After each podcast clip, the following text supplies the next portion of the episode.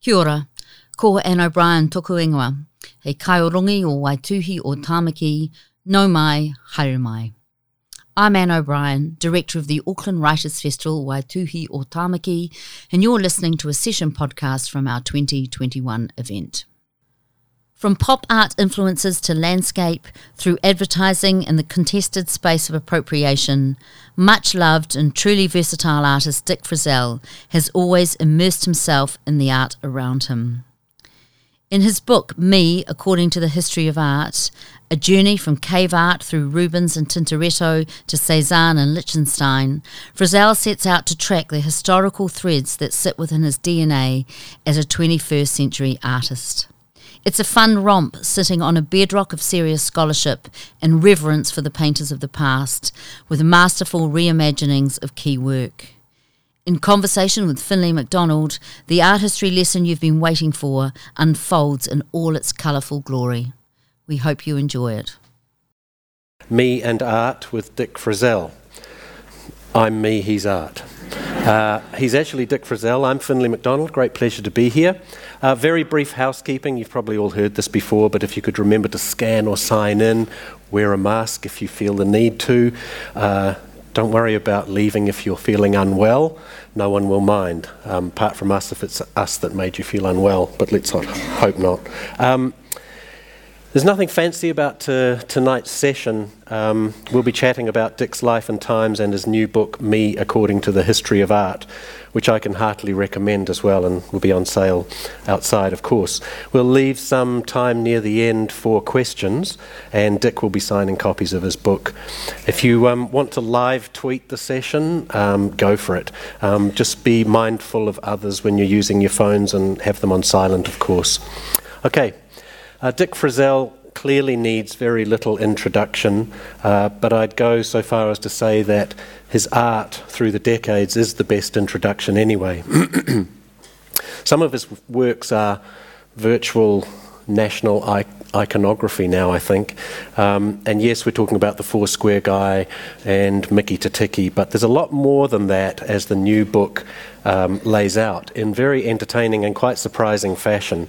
Um, it's also full of remarkable images by the author, renditions of works from all parts, all periods of art history, which of course raises the or presents the challenge of how to talk about art. You're probably familiar with that Frank Zappa line, who, when he said, um, writing about rock and roll is, is like dancing about architecture. But I guess there's some architects who probably wouldn't think there was anything wrong with that.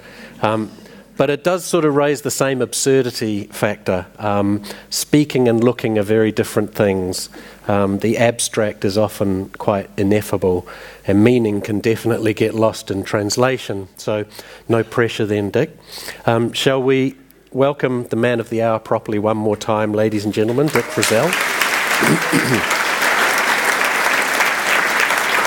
I was going to suggest that while we spoke, he did a Rolf Harris and painted on the background. Then I thought, mm, let's not go anywhere near Rolf Harris. Um, can I? Can I just briefly get a quick show of hands? Um, who studied art history at high school or university, just roughly? So, yeah, enough of us. I only ask this because it's a great first line in Dick's book which is this art history's shit, isn't it? Which really chimed with me. I studied it at uh, high school and loved it, and then it had it crushed out of me at university. Ah. So, first question: Tell me, tell us what you meant by kicking off like that. Uh, well, I it was just one of those four in the morning ideas when I, you know, I was looking for the, a way into uh, to, uh, to establish the tone of the book, I suppose. And I maybe I'd read it in, in, someone else's book, but I just thought I, the, the, whole point of the book was to, to is to write my way around this idea that it is, you know, can be crushing and you know this this Masonic order and everything else. That it it always that's why I started writing the book, and I just that line just came to me. Art history shit, isn't it? And I thought, well, it's outrageous, and it's, it's a great first line. Fact, a lot of people that I, you know, early readers of the didn't like it at all because they were saying, well, it's. But my point was that art history, and I finished the chapter, that introduction. It's called the. It wasn't called the forward. It was called the forewarned. That was the whole idea. this thing must be working, obviously.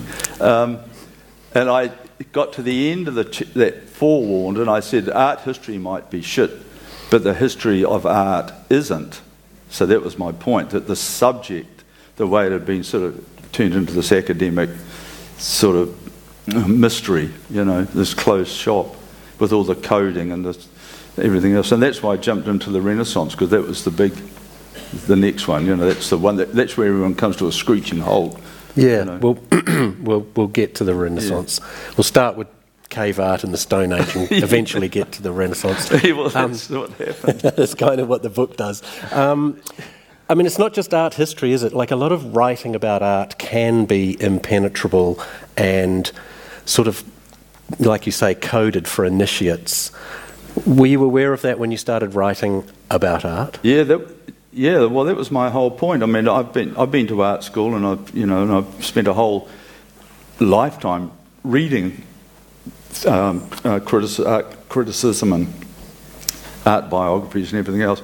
And writers always seem to struggle with the actual thing. They, they can write about what they think it means for days, but the actual thing that they, they, they just find some little wee thing and off they go and they express themselves basically through the content of the painting or, or they make shit up. I mean, all that mid 20th century art writing is just so insanely over the top. You know, so so that when you travel and you finally get to the art gallery and you go in and see this thing that you've been reading about down here in New Zealand, you know, and looking at the reproductions and reading, about, and then you get there and it's like, "Uh, really? You know, it's just this thing, you know, because you're, under, you're, under, you're over prepared, sort of underprepared and over prepared, you Yeah. know. So I thought, well, maybe if I can make it just, if I can sort of demystify it, because I've got this big thing that you can, demystifying is, is a trick, because it actually makes things more mysterious, you know, that look, it's, it, at least you can have a go, you know, digging in. Anyway, Were you trying to demystify yourself a little bit in the process or explain yourself? Uh, I mean, 'cause it yes, is a I was- memoir as I well. Was, I was definitely trying. To, I was trying to um, figure out why I was even sitting there writing a book for publication about something as complicated as art. I mean, how did I even end up like sitting here in this big theatre talking to all these people? You know, it's amazing. I was talking to Rick Jagoski the other day out in the thing, and he was saying it's funny. People have no idea when they ask us to talk at these things that we actually. It's like giving us a license to sit up here and talk about ourselves for an hour. It's like who, who wouldn't want to do that? You know. But this is the fun and easy bit. I mean, anyone staring at the blank page, probably the blank canvas as well, knows Oh, well, that it's daunting. oh yeah, they're always fun when they're finished. Yeah. How did the the the format of the book suggest itself? Because I mean, in case you haven't actually seen it, it's filled with Dick's versions of many many paintings from different eras and genres. Um, many of which are actually, I mean, copies in the best sense of the word, and and other things, um, accompanied by your musings on their meaning and their place in your life. How did you land on that format? Well, I knew, I knew I, this was de- de- going to be my history of art, and I've, I've made that quite clear in the book. You know, I said if you're if you're reading this book and waiting to see your favourite painting appear, well, it's, it probably won't happen because they're all my favourite paintings. So, I mean, there's there's ones that you know cross over to everyone, but the I just blithely thought that I would I'd write this book. I had all it was all in my head, and it was starting to come out on the page which is fascinating because then all this other stuff comes out that you didn't even know you knew. And uh, I've learnt that. And of course, writing uh, fact requires a lot of fiction to make it kind of work. So you make up all this stuff and uh, make up all this um, fact. And uh, then I thought I'd just sort of grab stuff off the internet and just stick it in the book. You know, I thought I'd find a you know a nice high res image of the Caravaggio, and I just thought, I mean, who's going to read this thing? I mean, I, I'll probably get away with it. and then, of course, as soon as the uh, Massey became involved, well, as Nicola said, I mean, they, she said, Dick, the, This is the publisher. the by way, publisher, yeah. she said, the shit won't hit you, it'll go over your head and hit the Vice Chancellor, you know. so, I said- so, so we better get a bit serious about, you know. And then I, then I, uh, and I thought, well, how am I going to do it? Uh, how, how, will I, how will I make this thing? And my um, brother-in-law, Pat Pound, over there in Melbourne, he said, why don't you do Frizzell versions of the paintings you want to use? Um, which I thought, oh, okay, well, that sounds a good idea. But as soon as I started trying to do it, I thought, well, if you're trying, if I'm talking about Titian's Assumption of the Virgin Mary, one of my favourite paintings, and, the, and, on, and on opposite the text is a sort of a Mickey Mouse version of it, it would be like, eh? You know what I mean? It would completely bugger up the narrative. It would be all of a sudden the whole story would be about this my interpretation of the of the Titian. And then, uh, uh, then I spoke to somebody else who told me that all the images on the internet, the paintings are out of copyright, but the images that you're looking at are owned by the galleries that curate the works, you know, the Prado or whatever. So then I thought, well, if I paint my own, then it's mine. You know what I mean? So I started this trick, which I'd used a, a few times in the past, where I did download the image on an A4 sheet of copy paper, and then with with my Canon desktop copier. So you know what they're like. The you know the colours flat, and the you know it's it's not an, a flash process. And then I, on the on the copy on the printout, I worked over the top of the printout with gouache and coloured pencils and depending what the you know the, the detail of the thing. And I just keep working until the whole image was covered with me, basically. You know, so it still looked it looked like the, and then we then we photographed it and put it in the book. And so the funny thing is, you, when you're looking in the book at the reproduction of the painting, the actual original of what you're looking at is the same same size as the image in the book. You know, when I held up the like, if you go to, if you look at a, a real reproduction of the Assumption of the Virgin Mary, and then you go and see the painting, it's like three stories high. You know, you think, wow. This is the thing about New Zealand is everything's smaller or bigger than you thought it was going to be, isn't it? You know, like the Salvador Dali's only that big, and the Titian's this big, and it's like very disorienting. But the uh, with my with my little humble little trick, it's just this thing, size for size. It was weird. The copyright element of it, I have to admit, hadn't even occurred to me properly till we were talking backstage. So you still had to go and Yeah, when, when we got up to the mid 20th century and copyright did actually kick in, you know, for Warhol, Picasso, or whatever, uh, Nicola, the publisher, said, "Oh, because I thought I was doing, I was doing my own versions of them as well."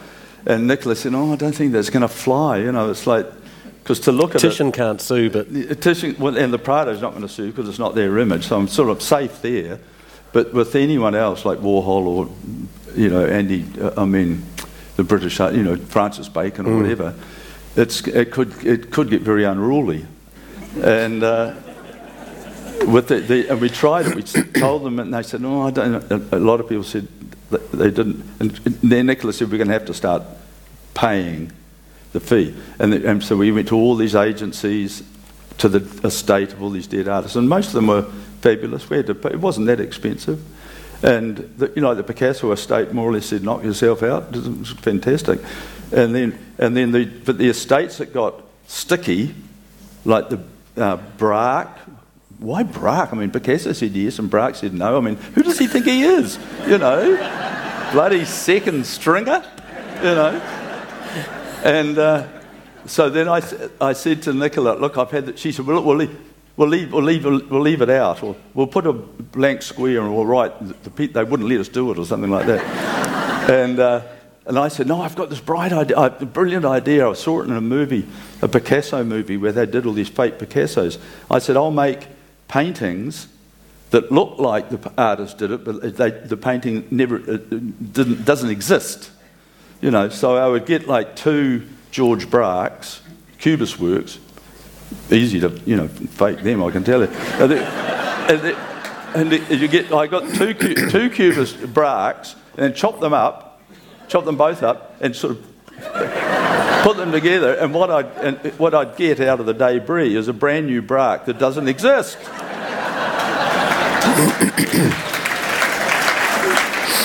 The braque, I can see for someone of your talent might be easier to do, some of the pieces in there, like say the Renaissance pieces, like um, that Van Eyck, the Arnolfini marriage. Yeah, well, that was a tricky I remember studying that that painting. It's an incredible piece. But what, what when you create a version of it, what do you learn about the actual painting in the process? Oh, well, that's interesting. Uh, uh, a lot of people have asked me that, as if, uh, like, doing that, I would have seen deeper into the process or something. But, but I'm simply do, I'm doing this trick.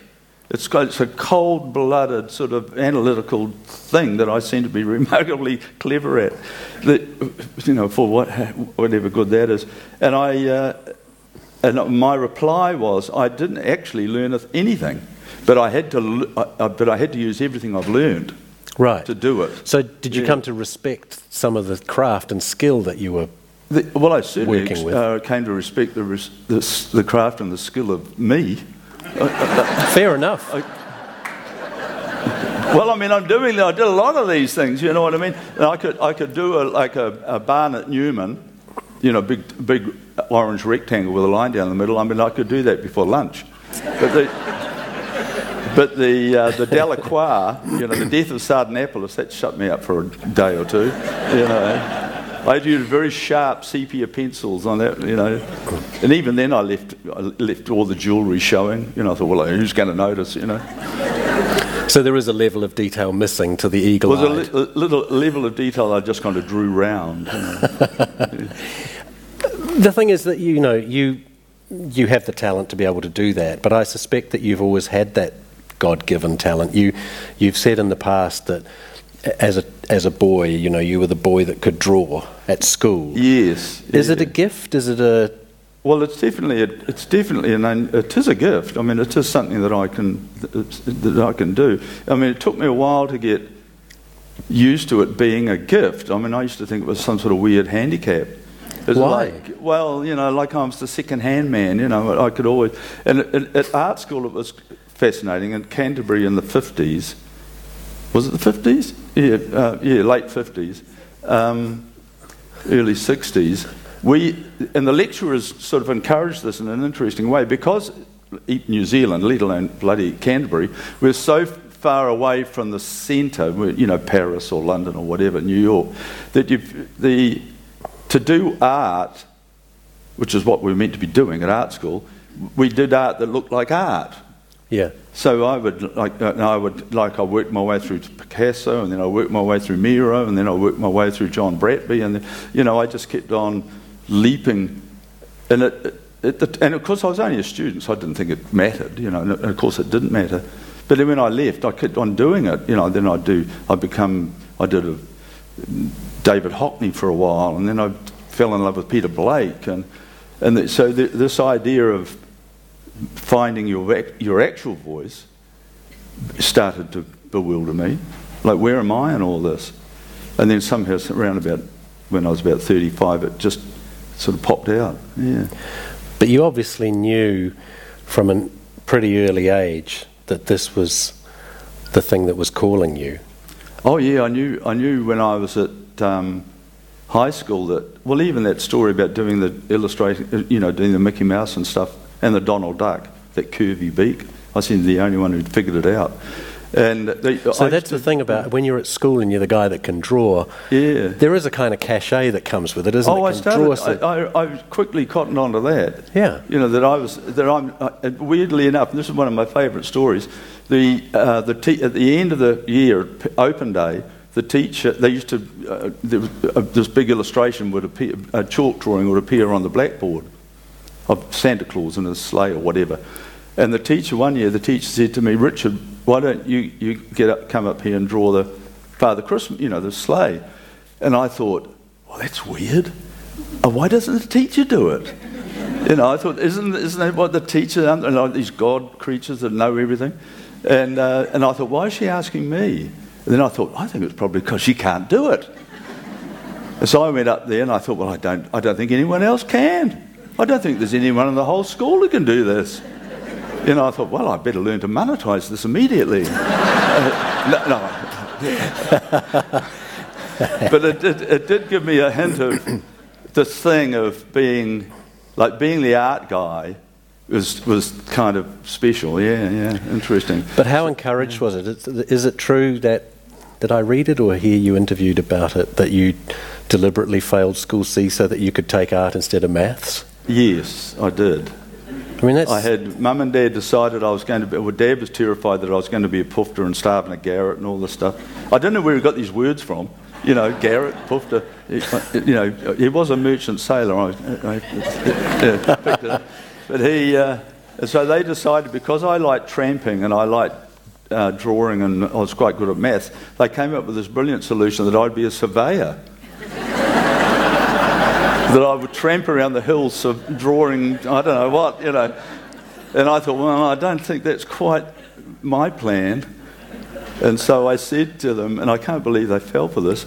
If, what if I failed school cert next year? Could I drop maths and you know take art? And they obviously said yes. if I failed, right? And I hadn't failed at anything up at that point. So I, in the in the school cert, I just didn't do anything. I, I, wrote Happy Christmas on the, on the history paper and things like that. Even then, I nearly buggered it up. I got so keen on the English paper, I nearly stuffed it up. But the, I failed, and next year, of course, art, and that was it.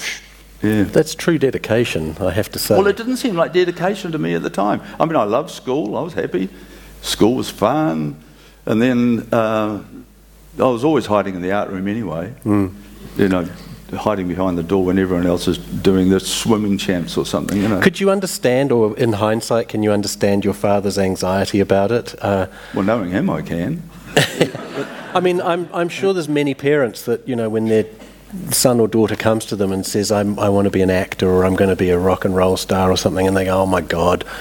I mean, you've had kids yourself yeah. now, so. Well, I fortunately, mum had gone to art school.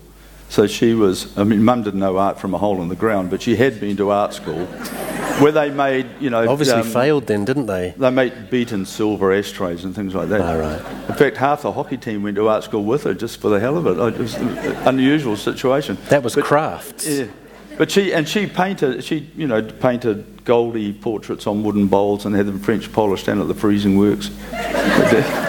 Dad was the chief engineer. I think Mum kept the carpentry department at the freezing works pretty employed full time, making pig-shaped breadboards and oh God, I tell you, she was everything the Woman's Weekly published. If it was felt Egyptian freezers, all of a sudden the house was full of felt Egyptian freezers. Or, or, plaster fish blowing bubbles up the wall. There were every, or Bambies or whatever, you know. So, was, so she was secretly, she was always buying me the pencils and the paint, you know. Right. Yeah. Don't tell your father. Mums are good like that. Um, you mentioned art school. How did you go as, a, as an art student? what did you learn about yourself or what you wanted to do? Or was it helpful I, technically? Well, I te- uh, oh, technically, there was no such thing as technique. The, um, the, the, most amazing thing about art school, and this is my favourite story too, that in, at Hastings Boys High School, I had one mate in the art room with me. He, was, he wasn't too bad, you know, I, I tolerated him. And, uh, but when I got to art school, when I left Hastings, being the freak, you know, the guy who was always trying to grow a beard in the school holidays and, you know, all these cow cockies' sons trying to cut it off with nail scissors and stuff. The, when I left Hastings and went to art school on the first day, when we're in the room, our year, our intake, and I looked around and I realised that it, it gets me quite emotional. I looked around and I realised that everyone else in that room was the freak from their high school. You know? Timaru and all that, and they're all there, and we are all looking, all dressed up like, not, not trying to make too much, we didn't not look try hard, but you know, with, with our fishnets, uh, crew neck sweaters and stuff. And all the girls looked like Joan Baez. It was unbelievable, you know what I mean? Yeah. And I just thought, wow, this is it. This found is, your tribe. Found your tribe, yeah, yeah. You know, and everyone was thinking that. So you know, yeah. This is Christchurch in the late fifties, sixties. Fifty nine. What was the yes. scene like then? When you went out, did you get you know stared at? Well, funnily enough, the campus the, the, the campus was moving from the city out to Ilam, and the first two uh, you know, what's the names that went out there was the engineering department, engineering school, and the art school. I mean, seriously, how weird was that? And the, that you couldn't get more different. So the engineering school's over here, with all the guys leaning out and whistling at all the girl art students over here. You know, it was Yeah. a, a kind of an odd combination. So when you left art school, by then you had a young family, or was that around the same I- I was time? very young, So, brand new. struggling artist with no well, reputation yet. Oh, that's when I started. Oh, just doing record. Well, I was, I, I was the boy who drew. Yeah. You know, people would come to me and say, you know, I want a record cover, or I want a poster, or I want a comic strip, or And that was just Yeah. networking. You became a commercial artist that way. yeah, yeah, yeah, yeah. I did a few TV kids shows. In those days, TV was incredibly sort of analog. The, the, uh, the, the woman would, you know, the Susie Cato type lady would read the book, and then someone there would be a big pile of illustrations on an easel that they push, pulled off, and of course someone has to draw it. Yeah. It's great, you know. It's like being a barber. There's always something needing drawing, you know. And you went into advertising, of course. Well, I strayed into. adver- I, I, I was in that funny period from art school when, I, like I was re- referred to earlier, where I had. I knew that an artist was, was there to say something, right? Like an author or a playwright or whatever, you, but I had no idea what that meant. What are you t- saying something, you know, contributing to the conversation, but I just didn't, I had no, I just couldn't figure it out. So I would, and when I strayed into it, because I had to make a living, I mean, I had this young family, Yeah. hot water cylinder blowing up and all that stuff. So we, I got, a friend of mine was in advertising, and I went into his office one day and I watched him doing this, an ad for something, and I thought, oh, I think I could do that. And I got, an, and then I ended up with Bob Harvey, and I became an ad man. Yeah. Did, what did you learn from, you know, from the commercial world of advertising and art? I, mean, I, I, th- I think I, I, it, it defined my entire life, really.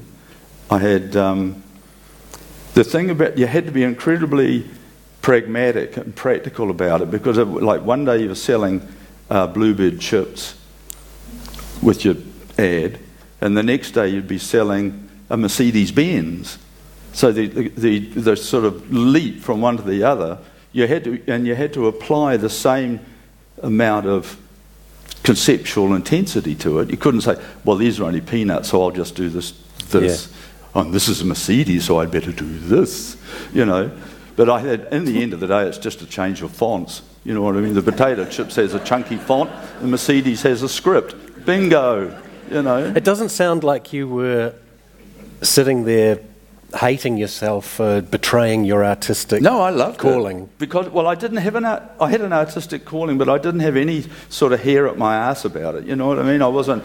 It wasn't like I was sacrificing this my poetic vision for the potato chips and the Bentleys or whatever the hell it was. And the um, and I lo- and I loved the challenge of it. Uh, the money was fun. Um, the or everything about it was fun and it was so fresh and new and exciting and all these with dreams the stuff. And of course in those days there was no market research. There was no no one had a clue what was going on. I was and I was working for Bob Harvey. Can you imagine that?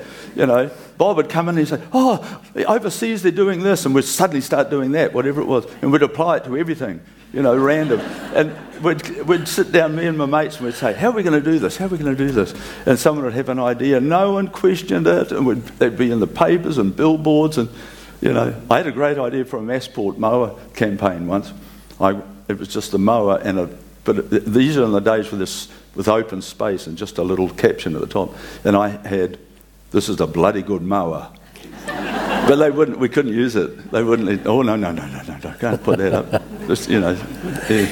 I mean, there's there's an element of you know um, the economic imperative to ha- to working in advertising. I mean, you talk in the book about the need to change, adapt, to survive. But I think you're talking more about less about the commercial than that.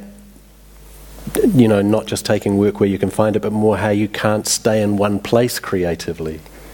N- well, I, I sort of am in one place. I'm always the same guy. You know, I mean, there's a, there's a limit to how far I sort of digress. It's just a it's sort of about six tricks that I sort of fall back on. But the um, I had I, I very, I, wrote in my, up in my studio years ago that you about to take you take what you're doing seriously, but don't take yourself seriously. So, I, and I kind of live by that. So I'm very, and also those you, you speak about advertising having any Im- impact on my sort of philosophy, and it did because the, you know, and especially commissioned work. You know, when I'm asked to do this or asked to do that, um, I listen to what they what they want instead of like when you're younger, some, if someone comes to you to, uh, to commission you to do something, all of a sudden it's this huge opportunity to express yourself. And you'll, express, you'll go to huge lengths to subvert the thing to express yourself at the cost of the thing that you're meant to be attending to. And then when I got older, I figured it out that the thing is to listen to the person with the thing, you know, like the, um, I've just done a t shirt for the Daffodil Day. And I knew what they wanted, you know, I just had to listen to them and apply myself. You just so you step aside, not far, and you just do it to, with the same level of commitment as you do when you're at the easel or whatever. You know, it's like because um, it's not too. It's not like selling out or, or it can be interpreted as selling out. I can tell you that. I get a fair bit of that coming my way. Well, I used to. I've hit that wonderful age where I've, I think I've moved into that long life and success is the best revenge mm. phase. You know what I mean? I was going to. I was going to ask you. It's like the payoff. You know what I mean? All of a sudden, whoa. yeah, I, I, did wonder whether people had looked down their nose at you and said, "Oh, you're not being a real artist." Oh, I get, I, yeah, all that stuff. I, because I would never do what they thought the, the, the, real artists were meant to do, which are always these hoary old cliches, which I addressed in the book, hopefully. To, you know, I remember being at a big thing like this once, and I, don't know what it was about, art, primary school art education or something, and I had this big spiel about preparation. You know, that Louis Pasteur thing about chance favours the well prepared, which is one of my favourites. And, and I boy, am I into preparation. In my view, you can't, it's almost impossible to over prepare, unless you're interviewing me, of course. But the, the, uh, and, and this one, one gentleman sort of stood up at the back and he said, and he had a tweed jacket with leather patches on it. And I thought, oh, God, here we go. and, and, and he said, I believe too much preparation inhibits spontaneity. And I thought, oh, good luck with that, man. You know. and it, when he said that, I just thought, oh, I know, I see, yeah, I see what I'm up against. You know, because it's Sometimes it's because people so desperately want everything to be mis- mysterious and serious that they will, they will just stick mysterious and serious sort of on it like a big poultice mm. until you can't even see the bloody thing anymore. That was, that was the point of my book. I was yeah. trying to just take those poultices off, you know what I mean? Because well, I knew that you can't ruin it, you know. You do it really successfully. There's this I mean, you're describing your own artistic evolution, basically, and the, there's this point where you discover cubism. So we're going to go back to cubism, but yeah. um, and then I think a kind of realization that you need to go back from there and properly discover or rediscover it all to figure out something. What was that? You know, right back to Stone Age, yeah. cave art. What, oh, what was your urge? Well, that's that's yeah, that's how the book turned into this art history thing. It, it was going, it was initially called a brief history of paint, and I was just going to trot out all my things, you know, the the poultice tearing stuff, and uh, and I thought, well, I'll go back to cubism because at art school. I got onto, I don't know how I got onto it. I think it was me and Murray Grimsdale, and we were just a, we loved Picasso, right? And Cubism and I got it. I just totally got what Cubism was doing. And it, and it, and it wasn't what the lecturers were telling us what it was doing. They were sort of on about you know multiple viewpoints or something, which is kind of part of it, but not the thing. And I thought, well, I, it's not really that. I think what they're learning, what they've learned to do, is give equal weight to the negative space. By t- you know, they've brought the negative space into the positive space, and the positive space into the negative, you know, like, you know, like the sitter into the background and the background into the sitter, you know, like shuffling cards. And I, well, I didn't say anything because you don't stand up and have a go at your lecturer at varsity as a rule, do you? And, maybe maybe they do these days. So I just kept my mouth shut, but and I never forgot it, and I, that, that, I, that I had an original idea. You know what I mean? In in a in a, a set of received um, ideas. And so I thought, well, I'll go, when I was writing this book, I'll go back and I'll examine that, because I've never forgotten it. And so I went back to, uh, to write through it, to write about, and then I was writing. Put, and once you start writing it, of course, bingo, that's when you really start to discover how much you know or don't know. And thank God for Wikipedia or whatever it is. And, um, and then I thought, to, to explain Cubism, which was what I was doing, I thought, well, now I'm going to have to go back and write about Cezanne because that's where it came from. When Picasso saw the big Cezanne retrospective, he went, ching, there it is. I see what he's trying to do. See, Cezanne never quite got there because you can, you can never get past the tank in your own zeitgeist. You know, it's, it comes a point when no matter what sort of genius you are, you, you can only see that far. And then Picasso came along and went, pew, like that. And um, so I thought, well, okay, well, I'll write about Cezanne, which is interesting because I've, I've never been that mad on him. And um, I've understood him. And then I was writing about Cezanne, and I thought, well, I can't really write about Cezanne with about, I'm going to have to deal to Corot and and I thought, oh shit. And I started writing backwards. And then I, Next minute, you're in the Renaissance. well, I did. I went back. So I thought, well, I'll go back to the Stone Age. so I started there with a few bad jokes about. Um, I said that, that everyone goes on and on about the cave art because all the cliff art's been washed away. And all the shamanism about cave art, you know what I mean? How could they paint in the dark and without an actual bison to look at? And I'm thinking, memory, memory, you know. I mean, I, I don't know, I'm making all this stuff up, but it was having a lot of fun. It was kind of making sense to me. I even had a go at old Werner Herzog with his multiplex, flickering light, multiple leg bullshit, you know. Um, so, you know, as you track through the history of art, at a certain point in the book and in real life, I imagine, you're part of it. You know, like you, you arrive at, Oh, at contemporary art. I and, know. And I, and I think it's, it's, it's modernism, but it's a certain part of modernism. Well, somebody, it's a couple of critics.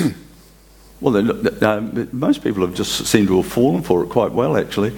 The, um, it, it's a hard. I mean, it's, it's cleverly written. It's a hard book to take to bits, and um, because if you start criticising one bit, the whole, you know what I mean, you're buggered. The whole, book, the whole book's a shambles.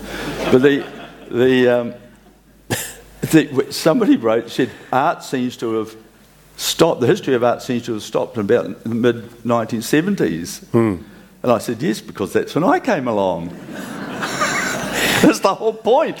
You know what I mean? The book gets up to me, and that's it. yeah, so what, you know, when you started to be an artist in the real world, what was happening in the art world Oh, the that spoke to you? the anyway? it, it, we were artists like me, driven by image and narrative, were trying to claw back a bit of uh, floor space from the conceptualists and the minimalists and everything else.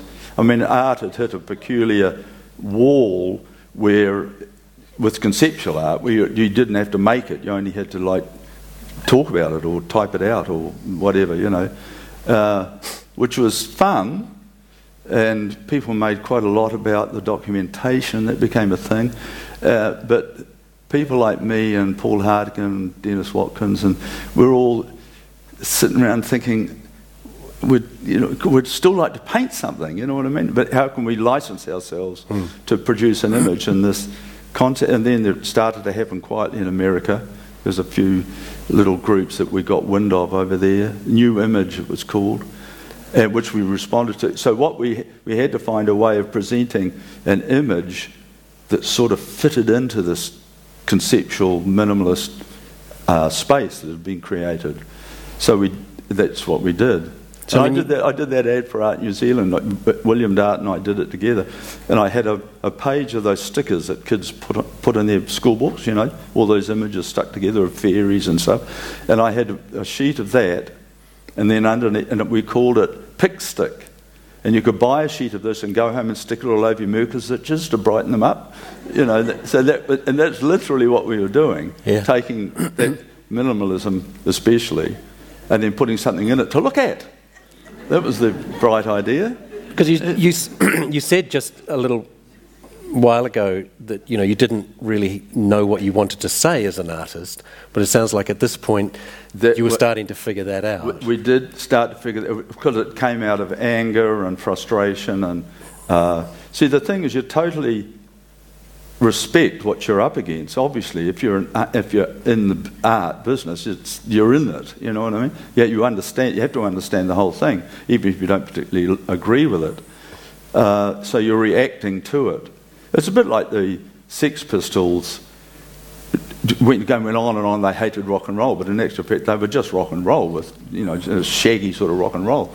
And so they, they all secretly loved the Rolling Stones, even though they Yes, I know you. You've, you've sort of said. I think you've said something similar in the past that you know musicians look like they're just getting on with it and having fun, but actually they're students of the art form. Oh, absolutely, hundred percent. You, that, that's it. You, you have to know what you're taking the piss out of. Yeah. You know, so it's a mutual respect thing in a funny kind of way. Yeah. You dwell on pop art, um, and I guess people have put you in that camp. sometimes. Yeah, they do. Yeah. sometimes. totally. What do you make of that? Oh, buy that. Yeah. Yeah.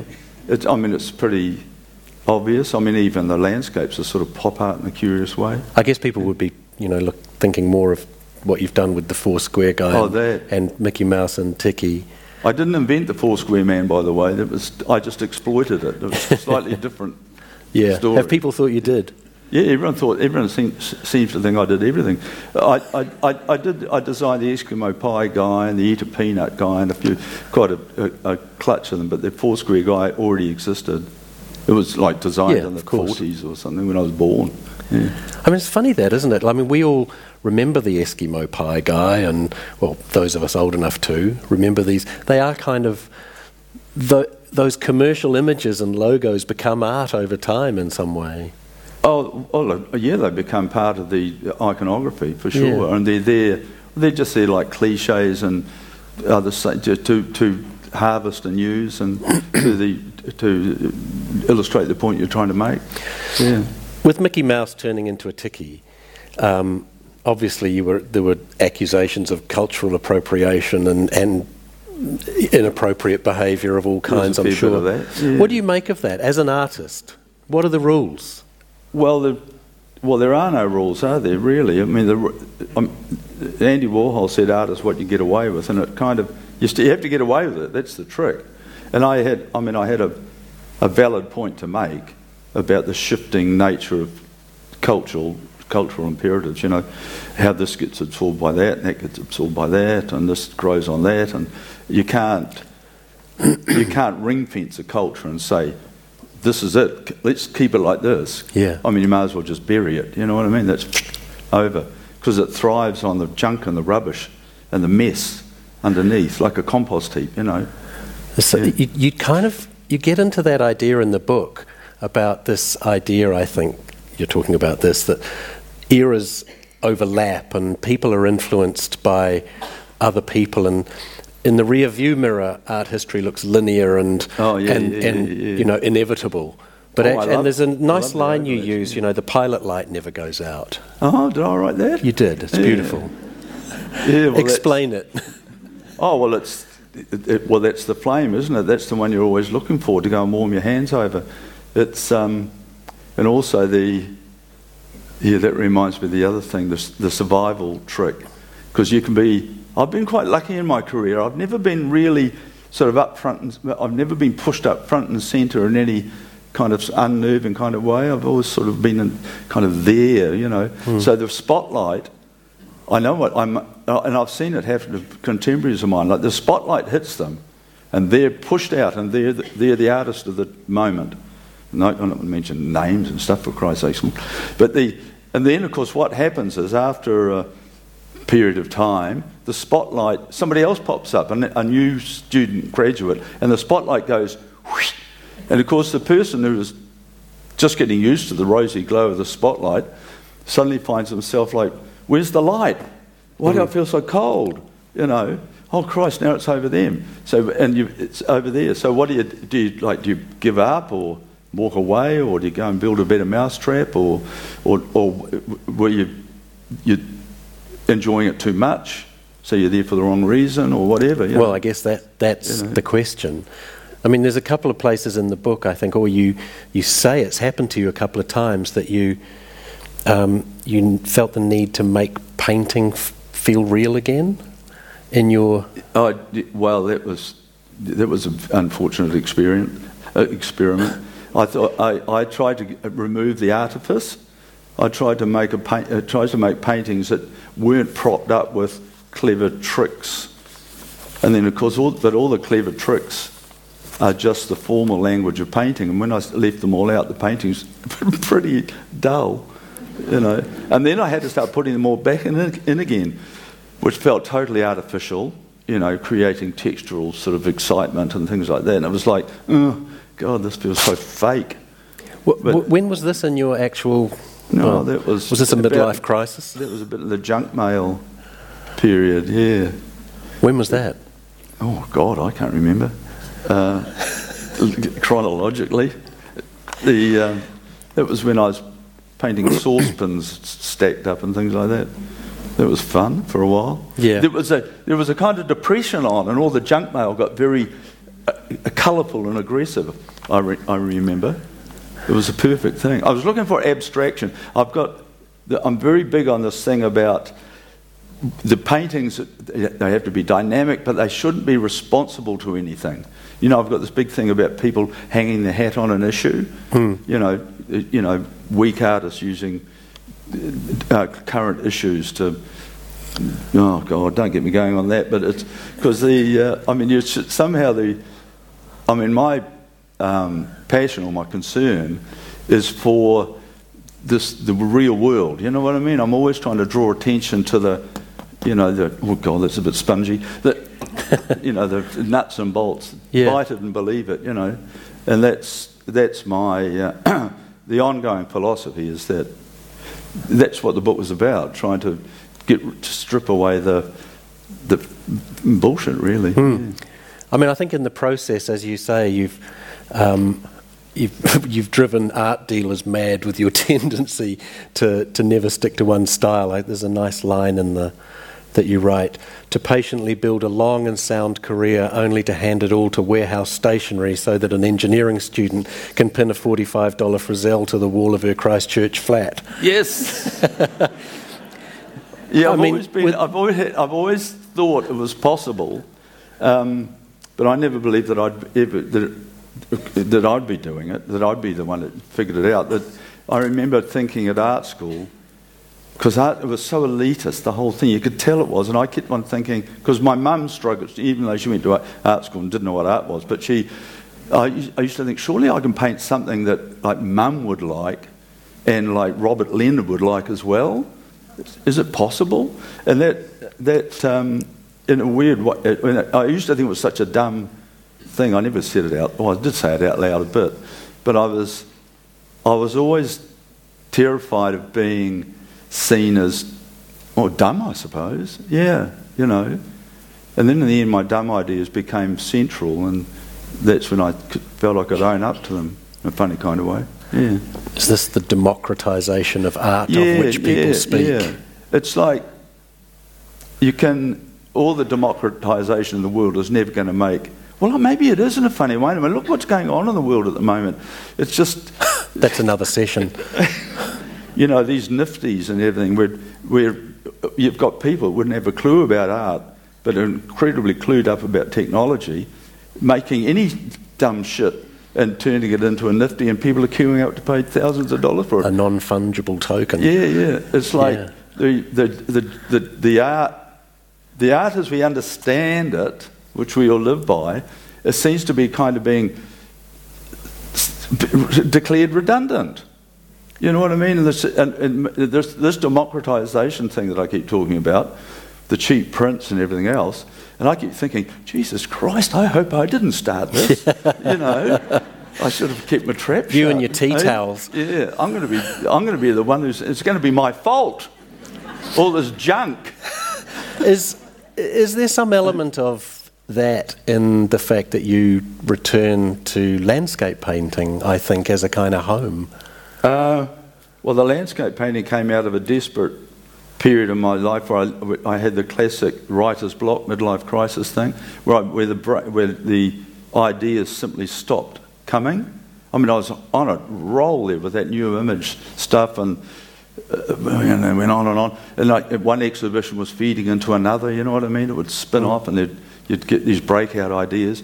And then all of a sudden I got to a point waiting for the breakout idea, waiting for the breakout idea, you know, and it was like no idea. And I thought, and then it, I realised that the, for the last, for that five years from when I started, that it was actually just one idea with these different iterations.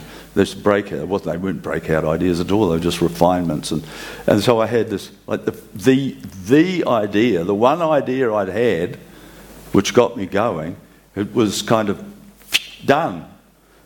And it, it, to do it any more would have been just gratuitous. And I thought, well, eh, and I'd, by then, I'd become, I'd been written up a bit. I was in, in, a couple of books, and so I thought, oh, well, I've done it. I've failed school cert deliberately, and here I am. I'm an artist. and I'm an artist with no, not the faintest idea what to do next. And I, which didn't appeal to me at all. Like being a non-artist wasn't definitely part. That wasn't part of the plan. Mm. And uh, then I just had the best idea I've had my whole life, and I'd been illustrating a book for the school journal, not for the school journals actually, you know, what, hundreds of school journals I've been doing the, in all this time as well. And I, now I illustrated the, the Denis Glover book, The Magpies, while I was having this mental block. I couldn't think of anything to paint. Meanwhile, I'm painting a whole book of New Zealand landscapes and magpies over here, thinking it was just the illustration and the art department's going, you know, toes up. And then I looked at this book and I thought, what if I just painted the book without the magpies in it. You know, I painted oh, those because I had heaps of land to paint the Denis Glover book. I had to drive out in the country and photograph farms and um, the macrocarpa trees so I could make the book le- look legitimate. Yeah. You know, real. I wanted this book to be in, as intense as the poem. Hence the big clumpy shaped um, gumboots and stuff. And I looked at that and I thought, well, maybe I'll do that. Or maybe I'll, I'll be, a, a, because I've been looking at uh, Peter McIntyre, Russell Clark, all these up to, for clues on how to illustrate that book, how to do fence posts. I mean, you have to learn this shit, you know. You can't just paint a fence post like that, believe it or not. and um, you can teach a fence post how to paint, though. and, I, and I, looked, I looked at this big pile of photographs and I just I grabbed one of them and painted it in the style of the. And then I thought, well, I'll be Instead of being a non painter, I'll be a bad painter. I'll be like Peter McIntyre. And I'll drive around and, I'll be, well, he was bad, B A D, with in, like this quotes. And from in the business I was in, you know, but of course, I mean, I'd been, I was getting quite uh, respect as work quite a lot with all the referencing I was doing. And I thought, well, I'll just drive around in a caravan, juvenile tour in New Zealand with a caravan, and I'll paint the Kawarau Gorge and flog them off at vineyards, and, you know, be great. I'll be painting and making a living. So I, I, I, thought, well, okay, well, I'll start out to be a bad painter. And I got one of these things and I did this little painting, pulled all the blinds so no one would catch me at it. Did a little painting of, the, uh, of a road and a tree and a hill with a sun on it. And it felt pretty good. And I thought, why do I feel like I'm doing something terribly naughty here? You know, I had this frisson, I seriously did. I had a Frizzell frisson, it was amazing. and I just thought, if this is so if this feels so naughty, transgressive, uh, th- there's got to be something in it. Why do I feel like this? So I thought, well, I'll do another one and I'll see if I can find. So I did another one and another one, and, and then I, people started buying these things, and I, and I suddenly turned into this landscape painter. You know, it was just kind of, I thought, oh, well, this, this, this looks what, what I'm doing now. You know, but of course, they were like a revolution because no one from my side of the fence did landscape. Well, I, I McCahon did landscapes, but you know, his, yeah, yeah, all, yeah. it's a different. And and Tony Thomason did landscapes, but not just straight out, you know, chocolate box sort of landscapes. I mean, I couldn't. My style of painting was such that they went somewhere else. You know what I mean? I thought I wanted them to be like Peter McIntyre's, but they shot over here and turned into this other thing. And then I got, and they were quite naive because I was looking at the naive art as well for those gum boots and stuff. And then I just thought, then I got this curious idea what, what would happen if I just practiced and got better at it? And that became a thing. So they got finer and finer and they got bigger and bigger and more, you know, and it was like dia- diorama at a model railway, um, you know, display. Well, I thought people, people will go into this and look at them. And I heard people, because this is another thing, all the language that the, the disparaged landscape of the peasants who used to say, I don't know, I, you know, I don't know what I like, but I know what I like, whatever the saying is. And they would look at a painting like a McIntyre and they go, look at the detail. Look at the way he's got the reflection on the water. And I, and I thought, well, I'll do that. You know, stick in a bit of detail, you know, bit of reflection on the water. It's a very refreshing way to look at, uh, at your oeuvre. Well, I tell you, it was to say. amazing. You know what I mean? Fence posts and grass and Yeah, all this yeah. stuff. Yeah. Um, now, look, I did say that I'd leave time for um, questions, and that's rapidly running out because you, you're a good talker. Um, has anyone got a really pressing question they'd like to ask? We might be able to fit in one or two. I'm sorry. There are two microphones here. If not, I have more. But, um, I hear someone call out. yep. yep. What do you make of Banksy? Oh, Banksy's ass. Honestly, that's such bullshit. That's um, pretty categorical, isn't it? Yeah. Any other questions? This is. This is part of this is that part of that avalanche of junk that's coming towards us that I'm starting to feel a bit responsible for. Yeah, Me- Mickey and Tiki. Oh, it was just the shapes, really. I mean, part of my job, or any artist's job, is uh, pattern recognition more than anything else, actually. The landscapes is all about noticing that the landscape is going to furnish a pattern of uh, language of pattern that's going to make for an interesting painting. You know what I mean? In terms of its, its legibility. And it was just, I got to tell you, a, fantastic uh, short story about that Mickey Tiki and the shape. This is, this is the, my life as an image maker is, is fascinating, the way they influence and get into the community. And I had a letter, this is without a word of a lie, I had a letter from a university in Bristol or somewhere, I haven't even read it properly, where they said they're doing, they're doing a whole computer thing about pattern recognition and mathematics. And they, I don't know how they even knew about it, and they, they wanted me to give them permission to use Mickey to Tiki as part of this thesis presentation thing they're doing about um, the history of pattern and echoes and things like that. And I, I, was, I thought, wow, this is, I mean, this is how you dream of it working. You know what I mean? You, you take, you, you take. This is the perfect. This is the, you know, the larva cycle of the moth. You take it all in, you churn it around, you put it out, and it goes back into the world.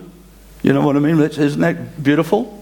Just going round and round like that, and, and if you all of a sudden you find yourself linked in, you're not just reflecting society. You're actually part of the this composting business I was talking about. Yeah. I And honestly, sent- just for good measure, I sent them my Daffodil Day T-shirt that I've just done for the Cancer Society, where Daffy Duck's beak turns into a daffodil.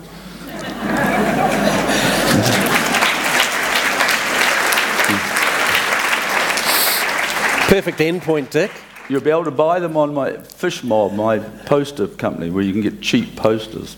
Um, so, look, we're out of time pretty much. Um, thank you all very, very much for coming. Dick will be outside signing copies of his book. Please buy them and support this struggling artist. Um, it's been a real pleasure talking with you, Dick. Thank you so much. Um, Well done. Have a nice evening, everyone, and um, thank you. Tēnā koe, you've been listening to a podcast from the 2021 Auckland Writers Festival Waituhi o Tāmaki. You can find a range of other festival talks, interviews and discussions on iTunes, SoundCloud and on our website, writersfestival.co.nz.